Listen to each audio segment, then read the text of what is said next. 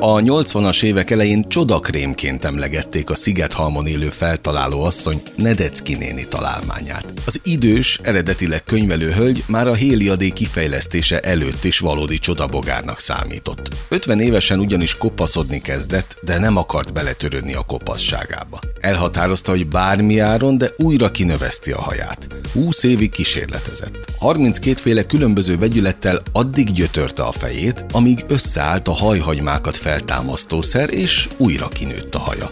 A Szigethalmi asszony ezután a hosszú, egészséges élettitkát keresve bukkant rá, és fejlesztette ki házi laboratóriumában a napraforgó szárból azt a kenőcsöt, ami a bőrét teljesen simává varázsolta. Tudni kell, hogy ezt megelőzően tengerészférjét kísérve Amerikában is járt, ahol hallott arról, hogy a napraforgó szár milyen értékes.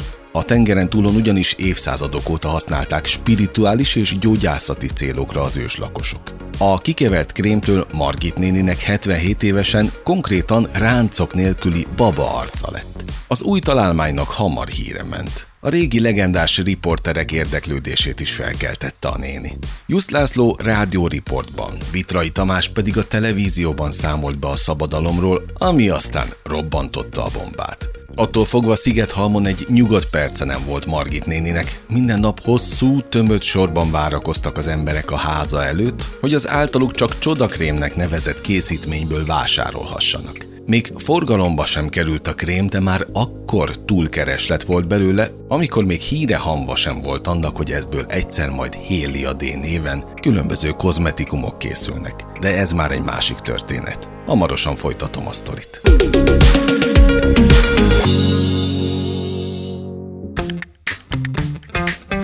Szólítsd meg vevőidet profi podcasttel. Váltsd pénzre, vásárlóra a hanganyagot. A profin elkészített podcast tartalmak bizalmat építenek, kötődést alakítanak ki, szakmai hitelességet teremtenek a leendő és a már meglévő ügyfeleidnél, és rendkívüli módon pozícionálnak a piacodon. Ha élményt adsz a hallgatóidnak, képes leszel tömegével behozni az új vásárlókat. Amerikában a legtöbb vállalkozó már így növeli a bevételeit. Megvan az érzés, amikor az autóban ülve olyan beszélgetést hallasz a rádióban, hogy még napokkal később is eszedbe jut?